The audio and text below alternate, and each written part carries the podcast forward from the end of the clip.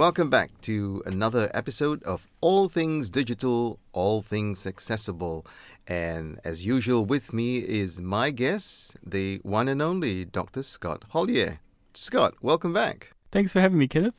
Now, Scott, we ventured out a little bit in the last episode when we were talking about IoT or Internet of Things.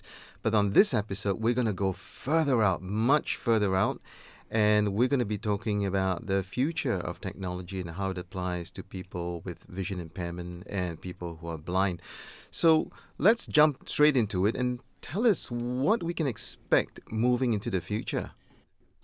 Well, it's a really good question. And of course, there's lots of things that we can see on the horizon that uh, have lots of great potential.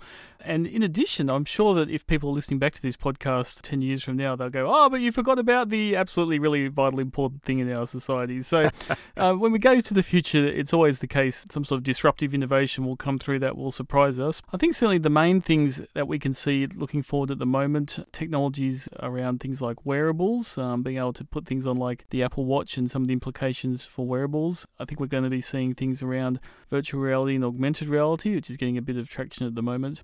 Further ahead, um, certainly things like driverless cars are getting a lot of uh, discussion. So there's just a couple that I think we'll see more of in the very near future. Mm. You're right, because I remember a series called Space 1999, and I said, who's ever going to live that long? And we've gone way past 1999, and uh, we're still looking into the future of the stars. So that brings us to what you've just talked about augmented reality. What is augmented reality? Uh, Augmented reality is, I think, one of the really big things that's going to help people who are blind or vision impaired in the coming years. So, virtual reality and augmented reality kind of join together in that virtual reality is when we put on, say, a helmet or have some sort of immersive experience and all we can see is the virtual world, where augmented reality blends the real world and the virtual world together. So, a good example that's been very popular in the past uh, year or two has been Pokemon Go, the um, the computer game that briefly uh, swept the world by storm, where you can hold up your phone and you can see the real world, but overlapped on that real world is a virtual Pokemon that you can um, then chase and capture.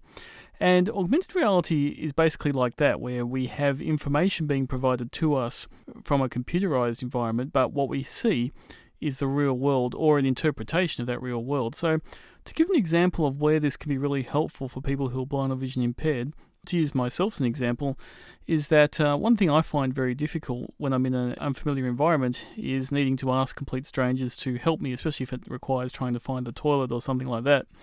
And where augmented reality could really be useful is that I could wear some sort of device, such as um, uh, smart glasses, which could allow me, with my limited vision, to firstly change that environment into whatever works best for my eye condition. So, for example, I could make the room completely high contrast as I see it. And from there, you would then be able to light up a path which only I could see and that path could guide me to the toilet based on some GPS information or similar sort of tracking information in the room. So essentially, what that means is that I, independently with someone who is legally blind, I could use the limited vision I have to effectively navigate that room in a way that's comfortable for me, and I could get to that toilet without needing to ask for help. And so, this is just one very small example of where I think augmented reality could have a lot of really powerful implications. Likewise, there's no reason you couldn't go into a supermarket and pick up a can of soup and if you could hold it up to the glasses and it could use optical recognition scanning to find out what's listed on that can and then a screen reader could then read back to you uh, exactly what that product is giving you independence in the shops and so we're going to see a lot more things along these lines and i think that's a, a really exciting future Hmm. Now, how far away are we from these technologies becoming reality for us? And the other question is does it work best with things that are stationary or things that are moving at different paces? They're really good questions because, in terms of what's possible now, this is all possible right now. I mean, we had Google Glass a few years ago, which was a big chunky thing that people wore around. It wasn't a great example of aesthetics, and, and uh, definitely wasn't cool. That's right. In terms of its functionality, it was a good example of things to come. So there's nothing to stop us now from having devices where we could walk into a shop, hold up a can, or even just scan the barcode using our augmented reality, get that information immediately. You know, maybe it could hook into the the store's own uh, register system to find out what that item is. And so we could do things like that right now. However, the second question you asked about real time, that's a really good question because when we use the Pokemon Go example, you are catching Pokemon in real time. It's a fairly simplified thing in that there's sort of a stationary, mostly stationary Pokemon, you know, in our environment that we can find. It's not jumping in and out of our view. And uh, we can find it and then we can catch it. That works fairly well. But when we are moving constantly in uh, real time through different um, environments with different lighting, with different objects in different locations, and there's no guarantee that the labels are all facing forward, so OCR may or may not work in that environment. You can see that there are some complexities that start to uh, come in that may not result in all those benefits really being yielded. So, I think moving forward, we'll start to see improvements think a nice thing that I saw recently, and this ties a little bit back into our previous Internet of Things recording, was that there's a smart fridge now which can actually scan all the items in your fridge and it can do a full scan all around that item to actually then give you information as to what that item is in your fridge. I think with augmented reality, we're going to see more technology like that where, based on the projection of things like, for example, it might go to a aisle where there is a whole stack of cans of soup and it might be able to get the bits of labels it can see and from there determine what the whole label is and tell you what those cans of soup are. So I think we're going to see some really rapid improvements, but it absolutely has to work in real time. And I think that's really the thing that's holding it back from being a, a complete solution at the moment. Mm. Now, how much cooperation are we expecting from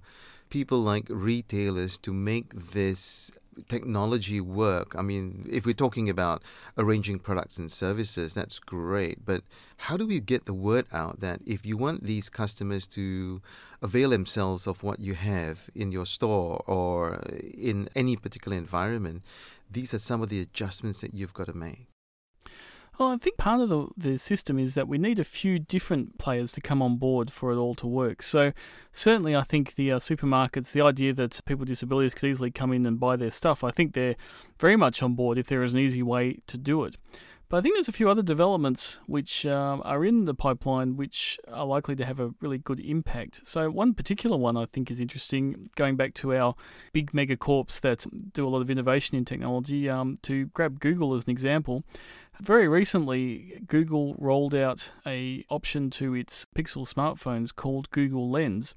And Google Lens is essentially an augmented reality program which, when we point our phone at a particular area, or let's say, for example, a shop, and we take a photo of that, not only can it tell us that that is a picture of a shop, but it uses GPS information and other environmental information based on Google Maps and other things to say what you've taken a photo of is actually this shop. Let's say it's a cafe. Here is the uh, things that shop sells, and here's how much they cost, and here's how accessible they are to get in and out of that shop. And this has um, just been rolled out now. So I think as big players like Google uh, enter this space, and this is very, very recent, in terms of that uh, Google Lens feature. It hasn't rolled out to all Android devices as of this time, uh, but it likely will. And then uh, we see that, say, paired up with some cafes and things who do want to make sure that people have all the information they need to come in and make a purchase. And now that there's some crowdsourcing of information as to the accessibility of that place, as all these things roll together, augmented reality becomes a very uh, persuasive argument in its uptake. Although the biggest issue uh, I think that may hold it back a bit is cost, and certainly to get augmented reality to a point where it's something on our device that we don't have to pull out of our pocket and it just works for us as we move around.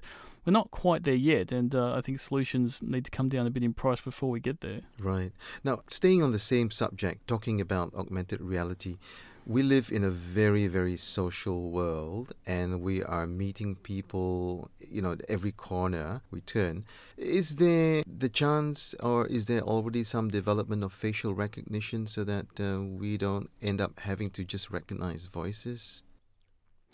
There is, and there are some devices already available from um, some specialist assistive technology providers where you can wear a little camera on your shirt and when you see someone, it can record who that person is. And then later, when we meet that person again, a little voice in our ear will tell us that that's the person that we'd met previously. So we can do things to that level. But as to um, a more broader thing where you can just rock up anywhere and this device can figure out who someone is, I don't think it's that far away. For example, you could go to a conference where you could, um, as part of registering the conference, you could upload a photo, and so that when your augmented reality device picks up person, it could try and match it with the ID of the person attending the conference and join those two bits of data together to tell you who it is.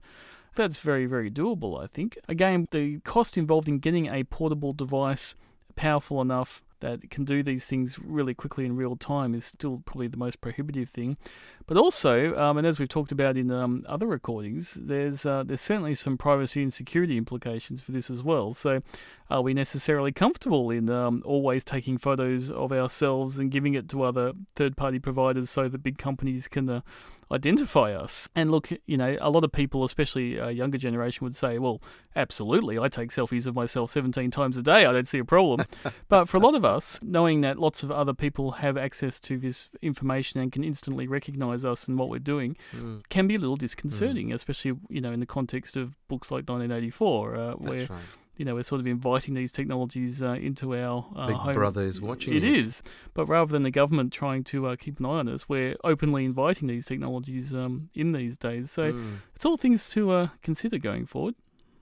Now, with the whole idea of convergence, which has been happening for many years now, do you think that facial recognition could easily become possible because of things like social media and Facebook, where people actually post their photographs and you could just connect the systems and say, right, so that's Scott and that's Kenneth. And you're at a conference and it picks it up because that's where you guys congregate. Yeah, absolutely. And I mean, it's amazing this day and age, but there are some people which uh, still haven't connected to some of these social media platforms, which I know is becoming rarer all the time. Mm. I certainly think that's possible. And uh, in a controlled environment, people could provide their information. But I'd be very surprised if you know, government agencies and things aren't uh, doing stuff like this already. There's articles that suggest they are. Um, so the technology is certainly around to be able to do that type of thing. And I think the main question for us as consumers is, you know, how do we boil this down into something that I can easily pay for? And what we were saying in um, an earlier uh, recording is that things like the Internet of Things, the popularity of that is because we can buy something for fifty dollars and put it in our house, but we can't yet get that fifty dollar bargain basement augmented reality device to um, give us all these benefits. So I think until that becomes a really clear benefit, and I mean these things are getting cheaper all the time. Certainly, virtual reality devices are getting quite affordable now. So it's only a matter of time, I think. But until that happens, I think there's still limits, not so much by the technology stopping facial recognition, but just by us being able to afford a device that does it. Right. Now, moving on to things that move, the things on four wheels, we've heard a lot about the Google driverless cars. Where is that going? driverless cars are getting very exciting, and Google is one major player in this space. Uber are uh, up to all sorts of things. In the driverless car space, we're seeing a lot of improvements, and it's not just Google, there's a lot of different manufacturers which are uh, doing this now. So we've seen that Uber are really actively looking at driverless cars. We've seen that uh, Volvo have done a lot of work in driverless cars and some of their commitments going forward. And there's quite a few other companies, Tesla, of course, which are working in this space as well. So I think what's exciting about driverless cars is it's not just a case of when, but there's also lots of competition. And I think what makes this very exciting from a blind vision impaired perspective is that if there's lots of competition, then they're all going to be working hard to get that model right. And I draw a lot of confidence in this, not just because driverless cars are going to help me as a legally blind person getting around, but it's also going to have a lot of impact on other choices I make in my life. For example, Currently, I live fairly close to public transport because without public transport, it would be a lot harder for me to get around. But if I had a driverless car, then um, my options on where I want to live and um, how far away from shops or, or what is best for myself and my family in terms of a home, my options suddenly expand dramatically. And the fact that I could live in a more remote section um, or place in the forest or something, and that I have that actual opportunity as a vision impaired person to make that type of choice, is really where I see driverless cars becoming. Uh, really, really beneficial. So I'm very excited about driverless cars going forward. Now, do you think the application of driverless cars has more than what we think it offers? I.e., do you think it might be in the industrial space as well? I mean, we've heard of industrial trucks in some of the mining sites that aren't navigated by drivers. What other applications do you think it might offer us? I think one of the really clear ones, and I was just in uh, Sydney recently, and in Sydney they're going to be introducing uh, a driverless consumer train soon. And certainly in the airports and other places like Singapore Airport, they've had their driverless trains and things. So I think in terms of just general driverless support, that's becoming more and more common. Uh, in terms of the more industrial aspects, yeah, it's just the next logical leap. I mean, they've had some um, driverless trains, if memory serves me right, in the uh, north of WA to get um, mining materials back and forth between sites. And whilst trains are a good one to make driverless because they can't really go anywhere else, uh, so you know you don't have as many variables to consider. That's right. Certainly, in terms of trucks and other automated vehicles, I think it'll make a huge difference in terms of the costs of delivery. I mean, a lot of the costs are often involved in um, in the human factor, and whilst a lot of people are concerned that automation might lead to job losses, I think there will also be an uptake in the number of people who need to be trained in understanding how this technology works and how to support it. So, you know, it's likely that there will be other jobs available to uh, look after all this stuff. So it'll be interesting to see just going forward how much this impacts. Automation, I think, will have a, certainly changed the way our our workforce is at the moment. So that's where I see probably the biggest thing with industrial driverless cars. And I suppose when it is tested in industry or different segments of commerce, it could possibly feed back into new technologies for people who are vision impaired. I think it will. And when we talk about things like augmented reality or driverless cars, it wasn't always the case that these things were considered as uh, out of the box. This will help uh, blind people. Although, to Google's credit, that has been a very early conversation, and that's uh, exciting.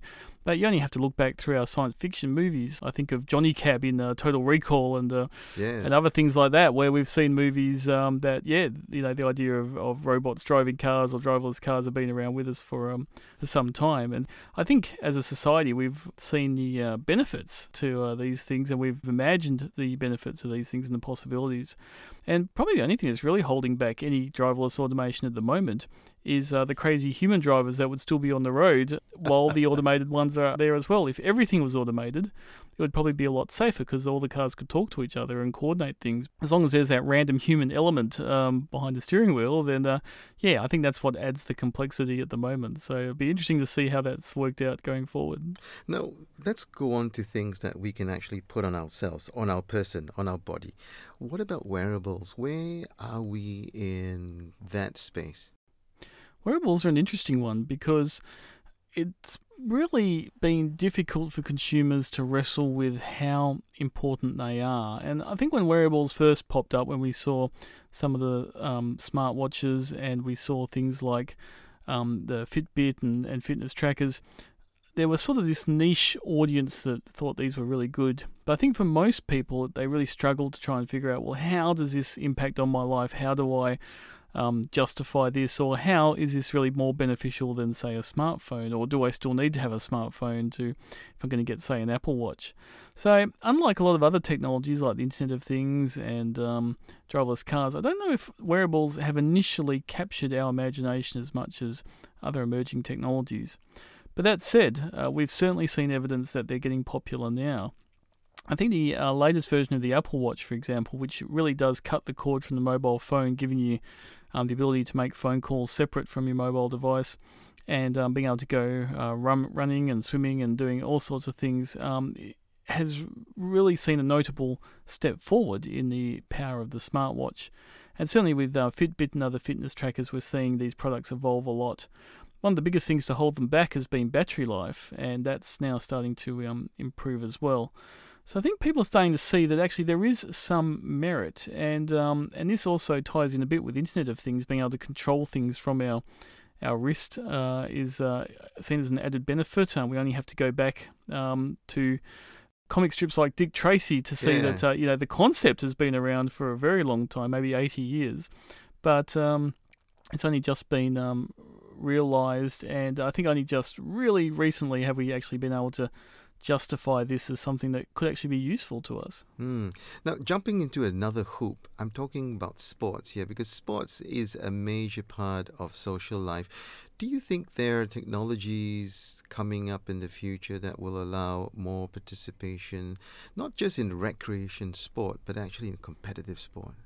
I think at the moment the smartwatch is one of those ones which is really plugged as being, you know, if you're into sports, this is the technology for you, especially as it can monitor so much with heart rate or um, distance and things like that. So I think already we have a push uh, in the sports direction thanks to the smartwatch. This is another one of those applications which is becoming useful.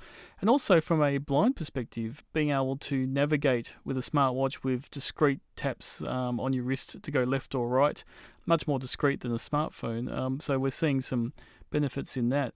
But more broadly, absolutely. I mean, I it wasn't that long ago when uh, Intel released a proof of concept smart jacket, and it actually had sensors all over the thing and could give you all sorts of information about the environment and location and objects just by vibrating different parts of the jacket, which sounds a bit odd, but in fairness, it worked quite well. And so, mm. one of the biggest, I think, uh, restrictions to sport from a vision impaired point of view is the ability of navigation. And so if that stops becoming a problem because your your wearables are um, helping you to easily um, navigate without running into things or riding your bike and being able to dodge objects or getting around that golf course without you know when there's slopes and you've got very discrete things that you're wearing that monitor all these things and let you very quickly and easily navigate that's very powerful. I mean, coming back to that smart jacket, it would basically vibrate a part of your body and would get at different speeds depending on where an object was closing in. So if you're walking down the street and suddenly your your far left side started vibrating and that suddenly got stronger, then you know that that's you're about to. There's a pole coming up on the left, and you can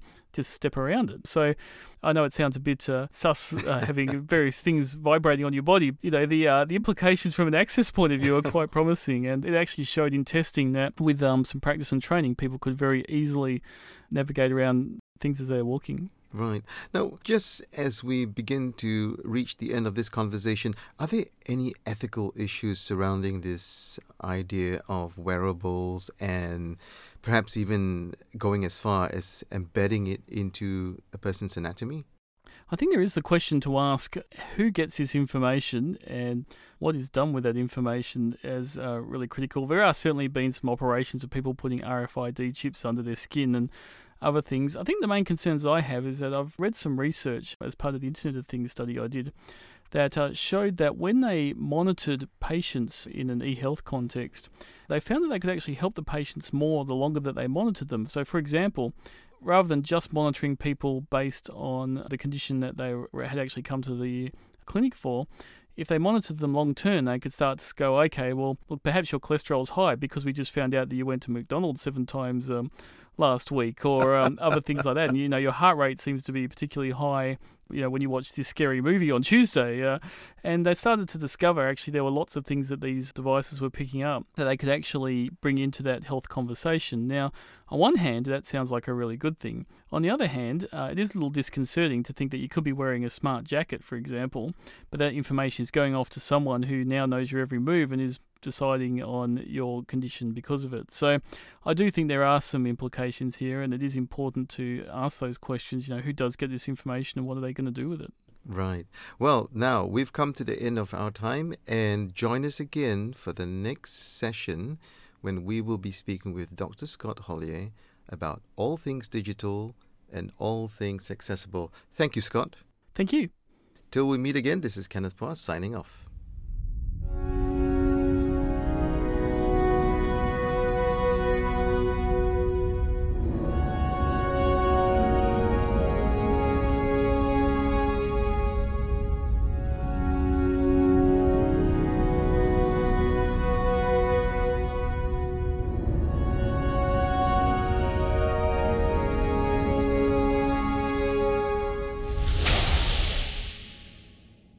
And this episode was edited by Matthew Clark.